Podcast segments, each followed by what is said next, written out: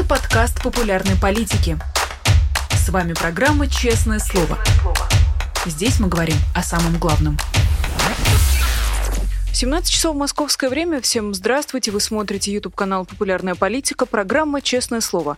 Меня зовут Нино Росибашвили. Не забудьте, пожалуйста, поставить лайк и поддержать наш прямой эфир. Тем более, что сегодня я буду разговаривать с Андреем Колесниковым, старшим научным сотрудником фонда Центра а, Карнеги за международный мир. Андрей, здравствуйте. Здравствуйте. Как вам кажется, был ли вчера мир на пороге Третьей мировой войны? А, было полное ощущение, что это, по крайней мере, следующая стадия э, конфликта. И эта стадия такая катастрофическая. Даже несмотря на то, что а, было видно э, желание западных стран каким-то образом разобраться э, с надеждой на то, что это все российская ракета, как выяснилось. Всего. Это действительно не она, но причинно-следственная связь между ударами, колоссальными и беспрецедентными ударами по Украине и тем, что произошло а, она абсолютно прямая. Так что, в принципе, конечно, а, мы стояли, а, наверное, на грани. И несмотря на то, что речь не шла о ядерном оружии, не тактическом ударе, ни о каком-то еще, все равно было ощущение перехода вот в какое-то новое, новое агрегатное состояние, очень тревожное и вы наверняка следили за реакцией самых разных стран. Это и Соединенные Штаты, и страны Балтии, и а, другие члены НАТО, и в целом Евросоюза. Что вы отметили в этой реакции? Какие можно сделать сейчас выводы? Было впечатление, что они э, не, хотели бы э, узнать о том, что это действительно российская ракета, что она туда залетела и э, наши высокоточные удары оказались не, не сильно высокоточными. И с некоторым облегчением сегодня э, пришли к выводу, что не нужно э, вводить в действие четвертую статью и пятую статью соглашения НАТО, в смысле вот сначала каких-то консультаций, потом уже практических действий. Э, но, тем не менее, действительно э, ощущение того, что Россия ну, совсем стала какой-то токсичной, опасной, э, оно лишь усилилось. Так что я думаю, что реакция у всех э, приблизительно одинаковая. Скажите, пожалуйста, а как вам кажется, а, тут что скорее сыграло решающую роль? Формализм, а, желание придерживаться протокола или все-таки политическая воля? Желание втягиваться в большую войну с Россией с катастрофическими последствиями, э, и оно абсолютно естественно и объяснимо. Э, политическая воля к этому присутствует, судя по всему. Наша пропаганда и наши политики все время твердят о том, что Запад наступает, Запад хотел бы ослабить Россию, Запад хотел бы уничтожить Россию. Ничего этого, естественно, нет выдуманные сущности, как выдуманные причины этой войны, как выдуманное ее обоснование. Мы все живем сейчас вот в этом выдуманном путинском мире. А, так что я думаю, что. Мы также, помимо международной реакции, следили за тем, как пропагандисты реагируют на новости об этих самых ракетах, которые упали на территорию Польши.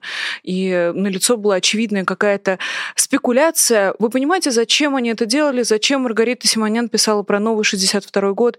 Зачем сравнивала э, вот этот э, округ польский с Белгородской областью? Э, с чем связано э, такое их решение, такая эскалация с их стороны?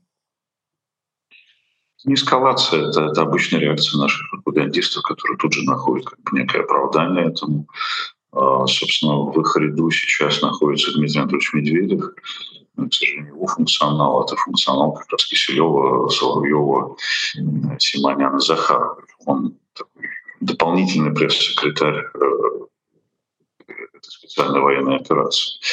А Симонян, конечно, имел в виду в то, то, то обстоятельство, что ракеты залетают как бы, в Белгородскую область пограничную. Точно так же, ну, ребята, это как бы вот издержки боевых действий, к вам тоже ракеты могут прилететь. Ну, с той лишь существенной разницей, что все-таки это территория Европейского Союза, территория стран НАТО. Это довольно серьезная разница не говоря уже о том, что все-таки есть страна напавшая, страна, страна обороняющаяся. Украина, как мне представляется, старается не нападать на территорию Российской Федерации ее как бы законных границах того же самого 91 -го года. Соответственно, если это пропагандистский треп, ну, я не знаю, кто, может быть, это всерьез воспринимает. Есть люди, которые э, сидят на этом на всем как э, на игле. Но их дело эскалировать, их дело оправдывать. Этим занимались и занимаются.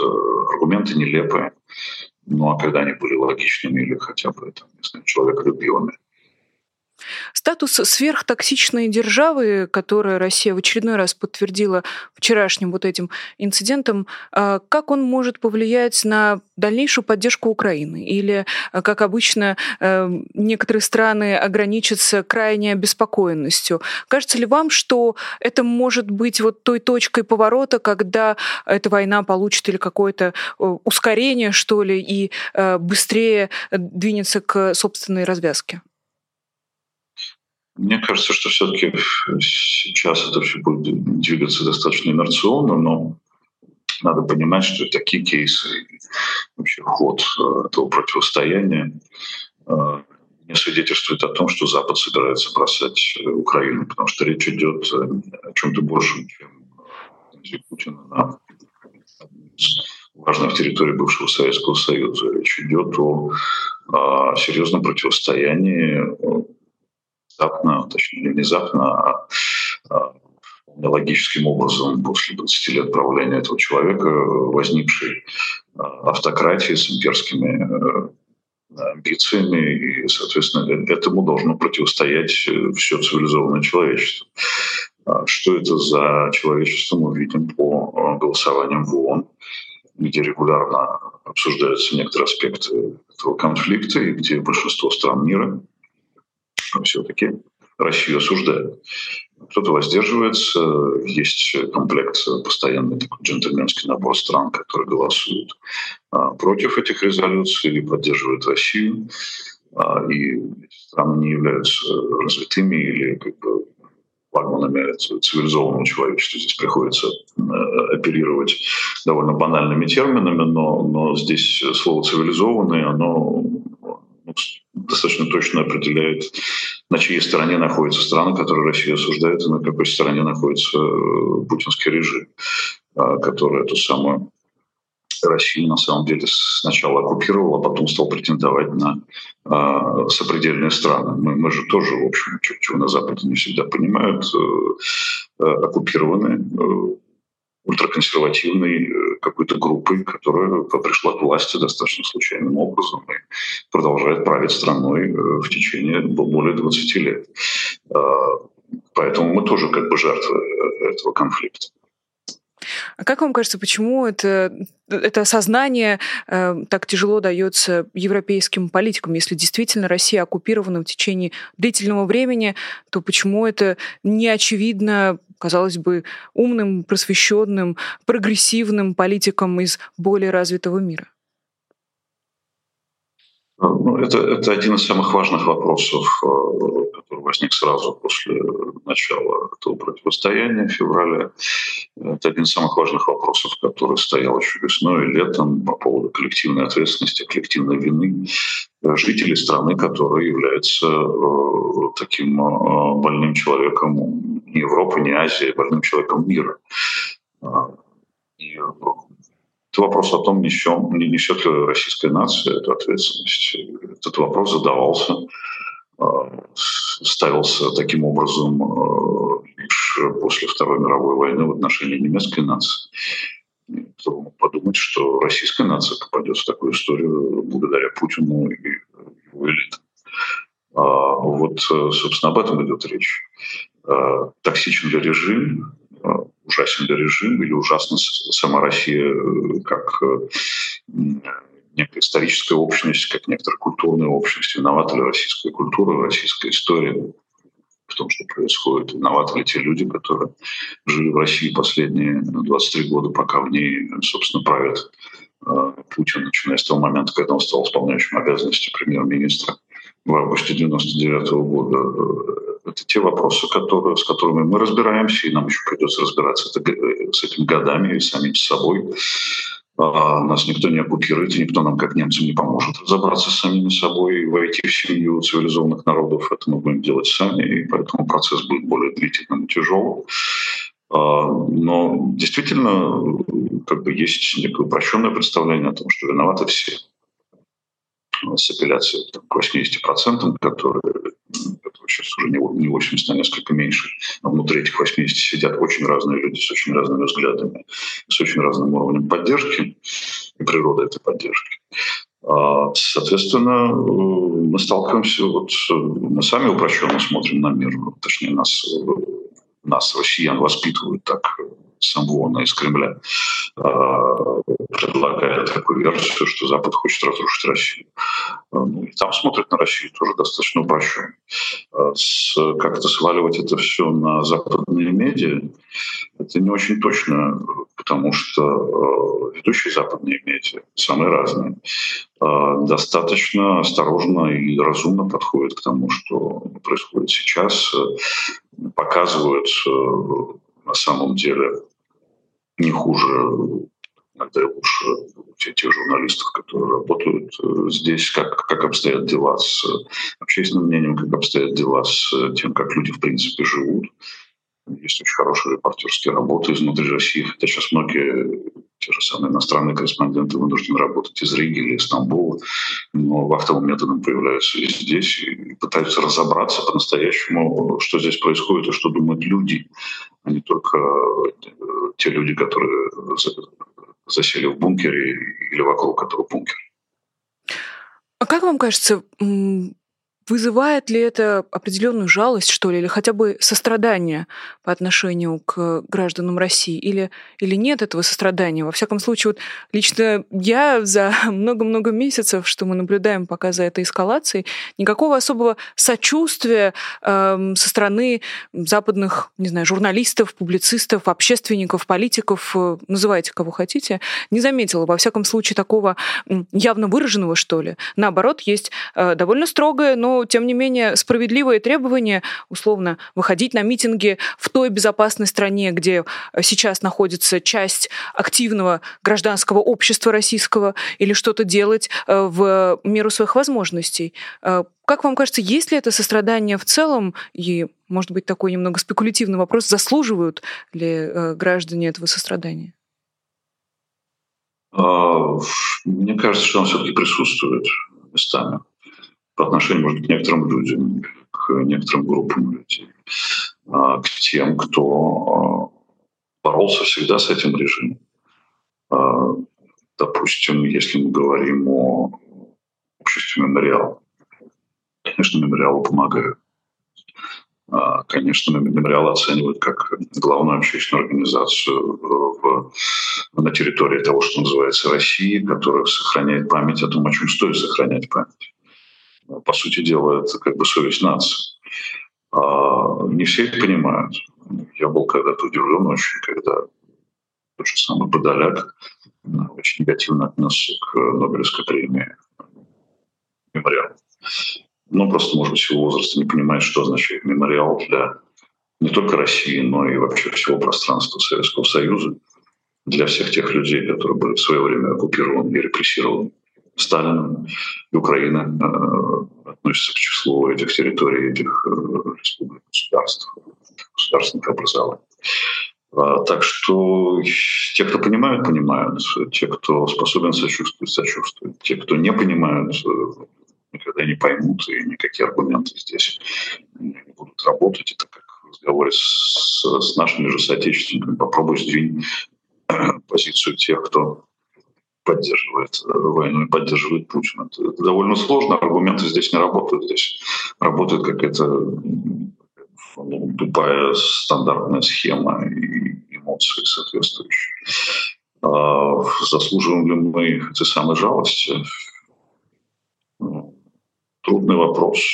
Наверное, те, кто с режимом все-таки боролся, хотели бы быть в какой-то степени ну, оцененными хотя бы, да, что здесь все-таки есть сопротивление, и оно очень разное. Здесь есть гражданские организации, которые до сих пор пытаются сопротивляться. Здесь есть люди-одиночки, которые пытаются сопротивляться. Антивоенного движения нет, но в условиях такого жесткого авторитаризма и подавления всего и вся оно э, технически невозможно. Э, мне кажется, что сейчас происходит некий такой расцвет заблокированных медиа, э, которые либо продолжают работу на территории России, пытаясь как-то вот э, переделывать свои сайты или избавляться от статуса СМИ, и тем не менее продолжает работу. Но просто колоссальная работа проделывается э, из-за рубежа. Э, вот эти все очень конкурентные, разнообразные, те же самые стримы в YouTube. Это очень важная вещь, очень важная для тех людей, которые находятся в России, они не чувствуют себя брошенными тем самым. Поэтому то, что делают э, журналисты, там, бывшие в Москве или каких-то других э, изданий, каких-то, других радио, там, не знаю, Московское бюро радио «Свобода», которое работает сейчас в Риге. Это, это огромный труд, он очень важен для страны и для того, чтобы страна не деградировала в умственном и духовном отношении, душевном отношении. Для протокола э, Михаилу Подоляку все-таки 50 лет, поэтому я не думаю, что его позиция может объясняться в данном случае какой-то неопытностью. Но, тем не менее, знаете, не хотела этого говорить, но все-таки все-таки скажу, э, вот эта дискуссия о присуждении Нобелевской премии э, мемориалу совместно с белорусским правозащитным движением и украинским правозащитным движением немного напоминает дискуссию Black Lives Matter против All Lives Matter. Э, вопрос э, градации, вопрос приоритизации какой-то, какая проблема сейчас является основной, и какая, конечно, тоже является проблемой, но уже уходит немножечко на задний план, разве нет? Ну, конечно, но это, это не должно э, не знаю, каким-то образом способствовать недооценке того, что делал мемориал Мемориал боролся с э, авторитаризмом российским э, и с самим Путиным еще до того, как в эту борьбу включ... вынуждена была включиться Украина. Э, вот я бы так сказал. В одном из писем Томаса Манна есть обиженная фраза, когда он уже жил в Америке в эмиграции, когда испытывал некоторые сложности с получением, как многие из россиян, в том числе либеральных взглядов сейчас, с получением жительства или чего-то еще. Набеж написал, уж я борюсь с Гитлером немножко дольше, чем, а, чем Соединенные Штаты. И это был правдой. Но да, есть приоритеты, но э, мемориал здесь, собственно, причем тот человек белорусский, который сидел в тюрьме в тот момент, и сидит в тюрьме, как в тот момент давали Нобелевскую премию мира. И заметьте, реакция наших властей, какой была Путин был, по сути, возмущен этим решением, он так сдержанно это оценил.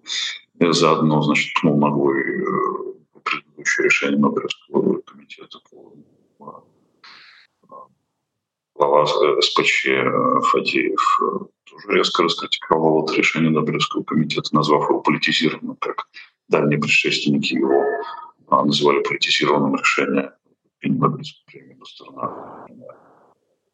А, хотя заслуги Пастернака перед литературой, а мемориалы перед памятью и перед историей э, были велики вне всякой политики, вне, вне какого-либо политического момента. Но и политический момент есть, и почему бы на него не ответить?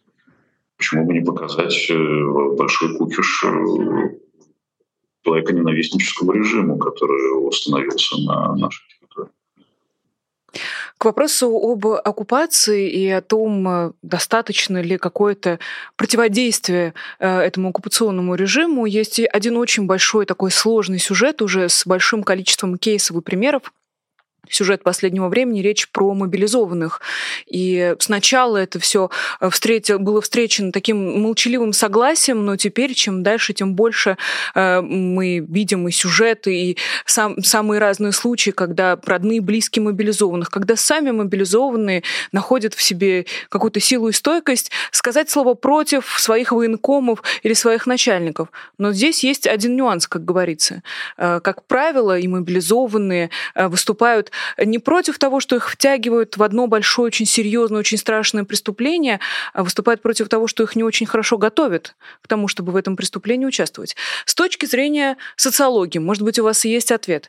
Э, чем, что является истинной причиной этого протеста? Мобилизованные выступают против того, против чего они могут выступить, против чего они не боятся выступить, или их на самом деле не устраивает просто качество обмундирования или качество рюкзаков, которые им э, выдали губернаторские сотрудники?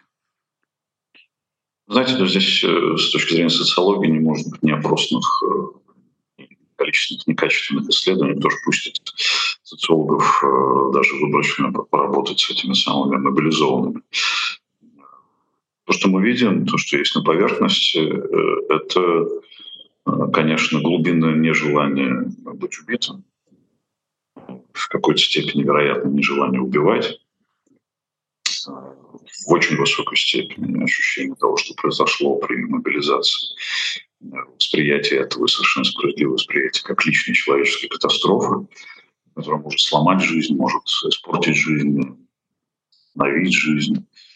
А, и в этом как бы человеческом отчаянии есть вот эта вот составляющая, ну вот хотя бы меня бы тогда бы чем-то обеспечили, или я бы не гнил там где-то в чистом поле или в каких-то нечеловеческих условиях, а раз уж государство от меня что-то требует и говорит, что это мой долг, я должен туда идти, защищать э, родное Новое Огарево, родные яхты э, нашей элиты, ну, окей, пусть оно тогда что-нибудь не даст. С этой паршивой овцы хоть шерсти клокот в такой логике рассуждают люди. Эта логика видна, ничего другого, к сожалению, пока не видно, потому что протесты мобилизованных — это не протесты э, антивоенные. Эти люди протестуют против войны, они как бы косвенно все-таки против нее протестуют, потому что они действительно не хотят в ней участвовать, не хотят быть в нее вовлечены. А, ну и к тому же это как бы нарушение вот этого неписанного социального контракта, что вы не вмешиваетесь в наши дела, но мы вам как бы предоставляем минимум возможностей, мы делаем Россию великой, а вы как бы поддерживаете, но не вовлекаетесь. А людей вовлекли в это, заставили их э, э, разделить ответственность за вот эти авантюрные идеи Путина Владимира Владимировича. Они этого не очень хотят.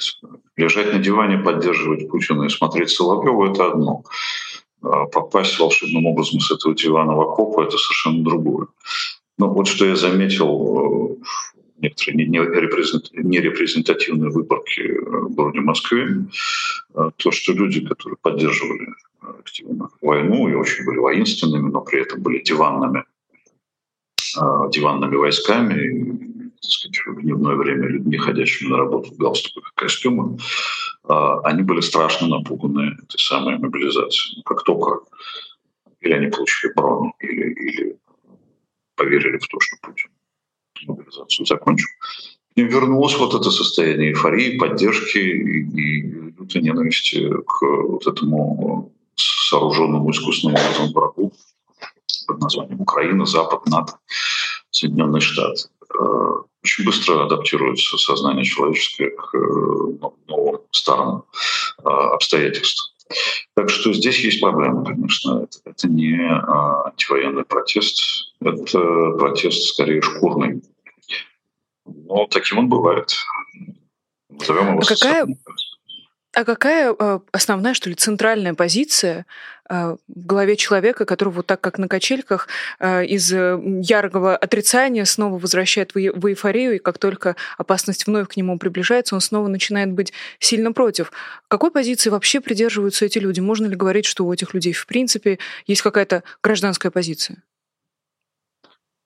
Ну, знаете, я бы не стал называть гражданской, потому что термин гражданский предполагает демократические взгляды, либеральные взгляды, э, общецивилизационные взгляды. Да?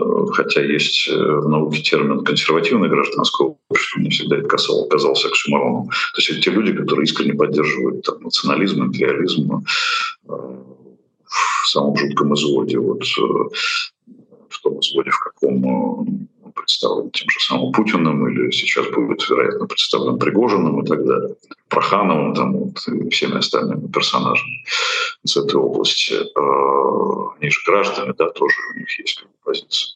У этих людей особой позиции нет, потому что это типичный усредненный средний человек, причем иногда достаточно молодой, условно лет 35-39, Э, который научился жить в рыночной экономике, легко снимая все низковисящие плоды этой самой рыночной экономики, мечтает обновить свой БМВ, мечтает там, еще больше зарплате, он является хорошим специалистом в своей русской области. Э, эта война возбудила в нем патриотизм очень архаичного свойства, примерно такой, какой возникал в разных странах, когда началась Первая мировая война. А, он стал потребителем попав в постиндустриальный современный мир, но он не стал гражданином в том смысле слова, в каком в этом современном мире живут люди и э, голосуют э, на выборах и э, ротируют свою власть.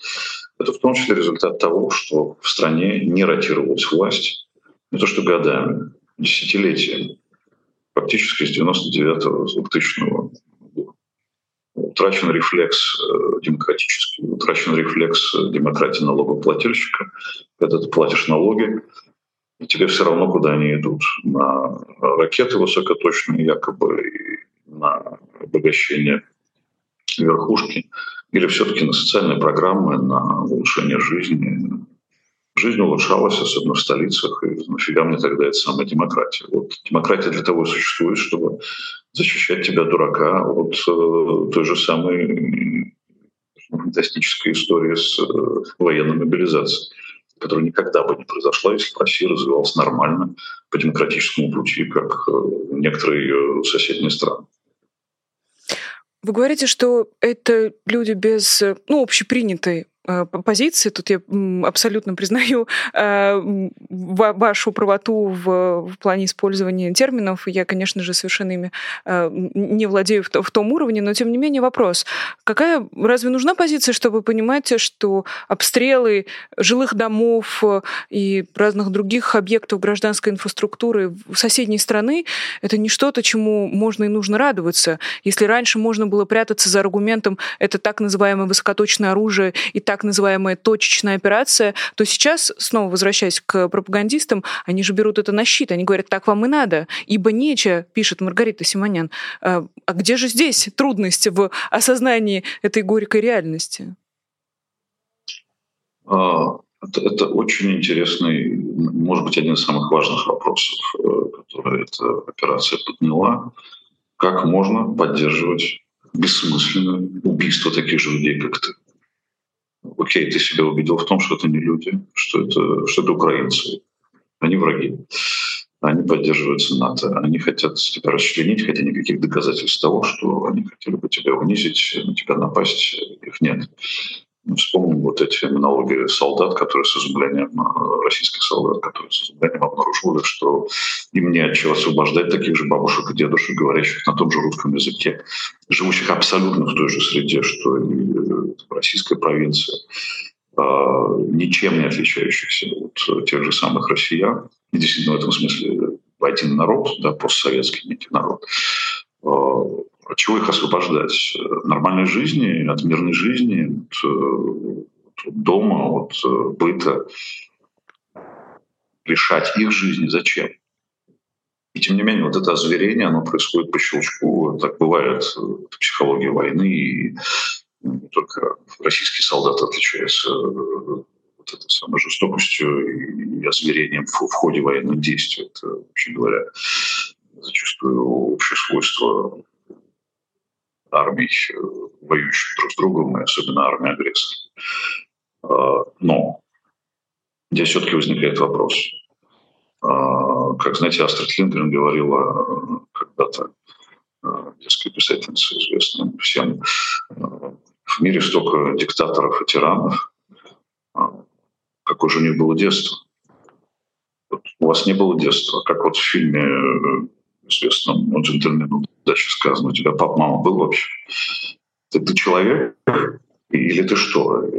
Есть такой феномен, тоже описывается, когда пытаются анализировать войну, что вот человек стреляет там, словом, по евреям, да, для него это какая-то общая масса, он стреляет издалека, и это как бы враг, да, хотя он имеет национальность. Это, этот же самый человек может говорить, ну, у меня много друзей евреев, я знаю, они хорошие ребята, но вот эти вот, вот как общность, это настоящий враг. И ты не видишь эту общность, когда ты бомбишь это все.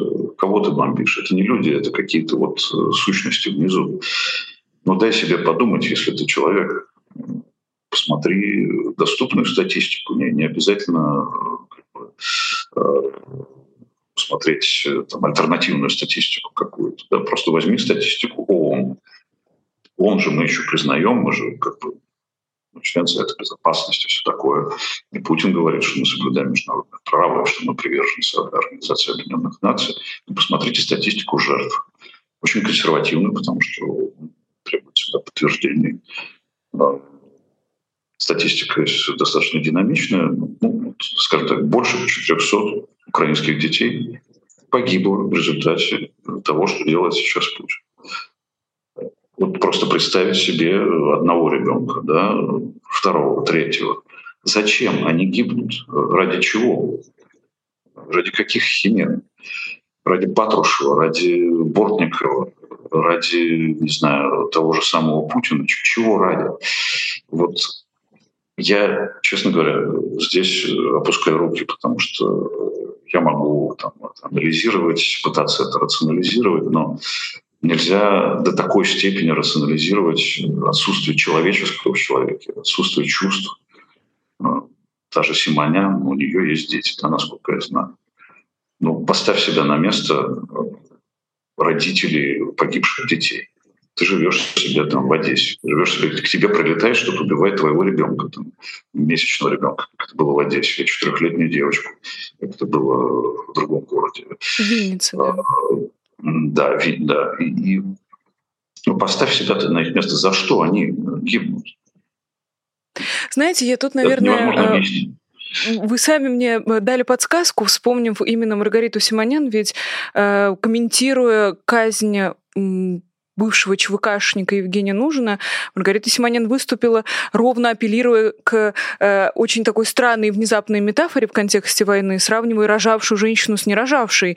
Э, видимо, вот, собственно, тема материнства и детства тоже как-то Маргаритой э, Симоновной поднимается на щит. Она считает себя очень таким ярким приверженцем тех самых традиционных ценностей.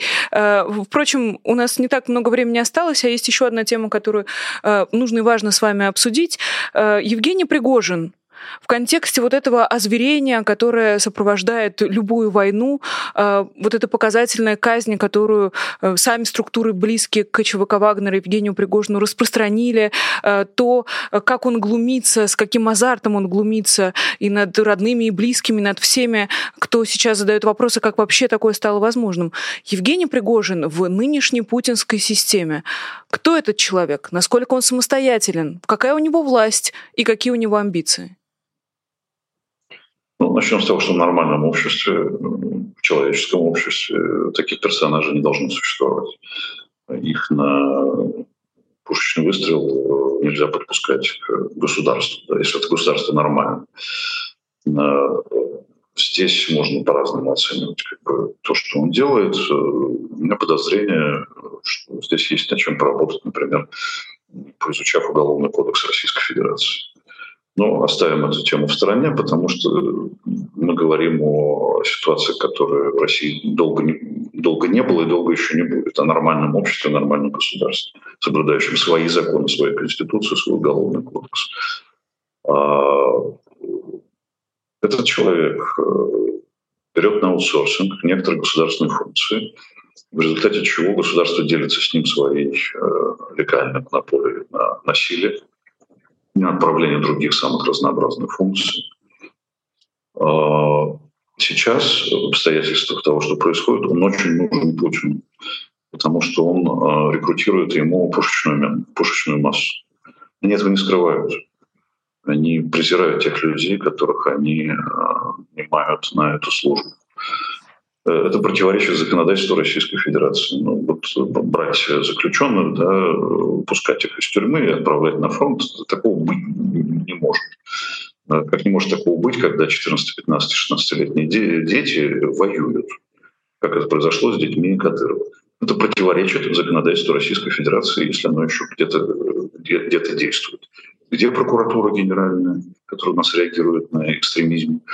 Где Конституционный суд, э, который подает голос исключительно тогда, когда нужно одобрить неконституционное действие, очевидно абсолютно любому юристу? А, их нет. Этот человек нужен Путину, поэтому ему сейчас дозволено больше, чем другим. Он, он эффективен э, э, в области человека ненавистнических действий. А, другой вопрос, будет ли он альтернативой Путину в будущем политическом смысле. Он, э, безусловно, является уже фигурой, которая наращивает харизм. Он еще пока не, неузнаваемая фигура в масштабе России, но это дело наживное.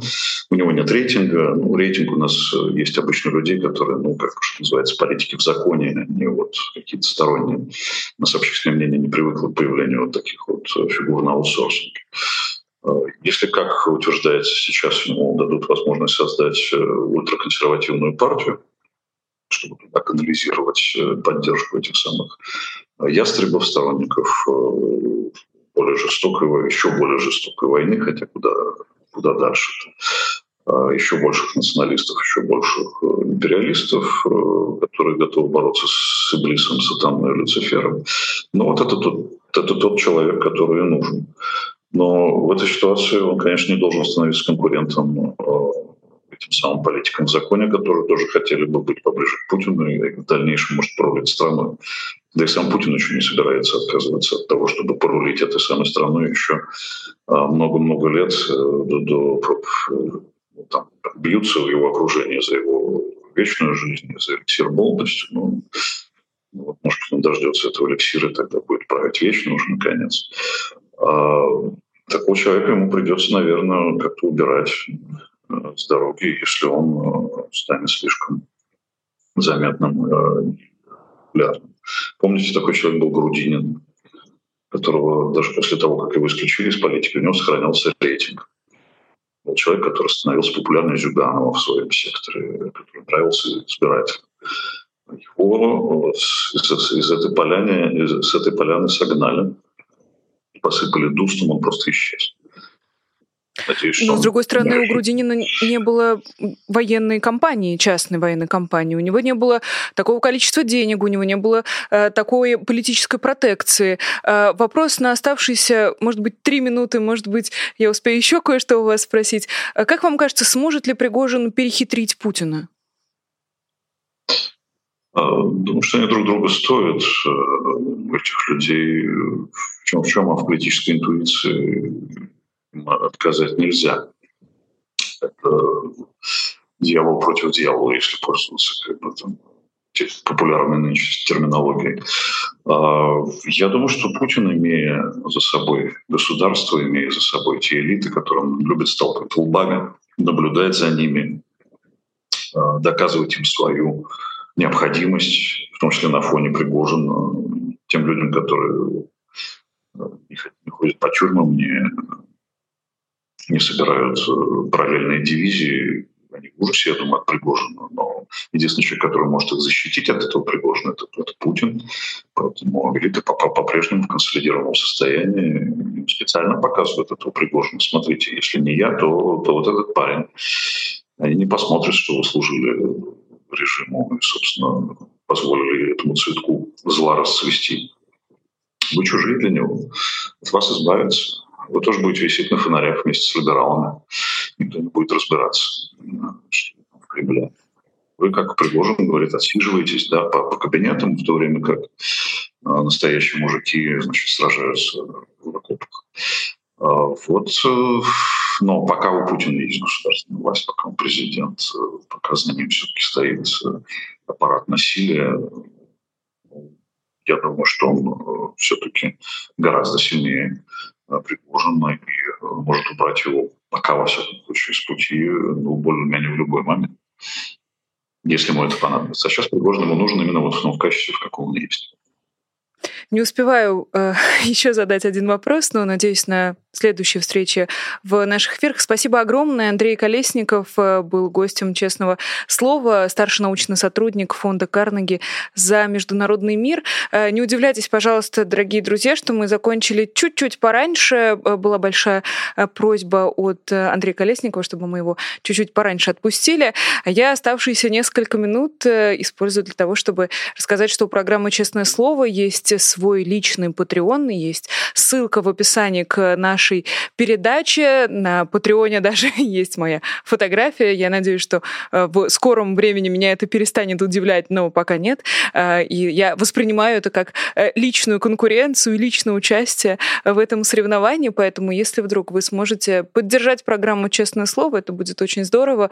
Вы поможете нам и в дальнейшем планировать нашу работу. Я знаю еще, что у нас есть бегущая строка с именами патронов, которые поддерживают программу «Честное слово». Вашему вниманию. Э, очень правильно у вас э, ники, дорогие друзья, очень э, такие, что хочется к ним присоединиться. Вы вот как раз после Нино Ран тоже можете свое имя вписать. Не забудьте, пожалуйста, поставить лайк. Мне кажется, что разговор получился очень важным, не банальным, хотя, может быть, это я себе льщу. В любом случае, пишите, пожалуйста, в комментариях, как вам наш разговор. И если вдруг у вас остались вопросы, я обязательно все посмотрю, запомню когда будет следующая встреча с Андреем Колесниковым, эти вопросы задам.